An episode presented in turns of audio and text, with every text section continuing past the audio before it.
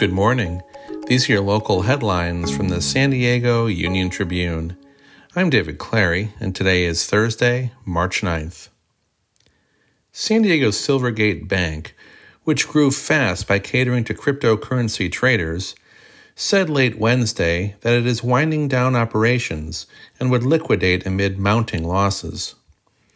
The parent company of the bank, Silvergate Capital, announced after markets closed that it had voluntarily decided to cease operations.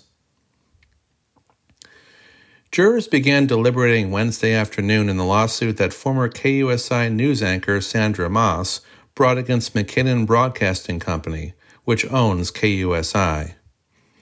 Her lawsuit, filed in San Diego Superior Court, alleges the company violated state laws against unequal pay, age, and gender discrimination, and whistleblower retaliation. An SDSU physiology professor has died of Legionella pneumonia, and the school is continuing to investigate whether the deadly bacteria was present in the building where he worked.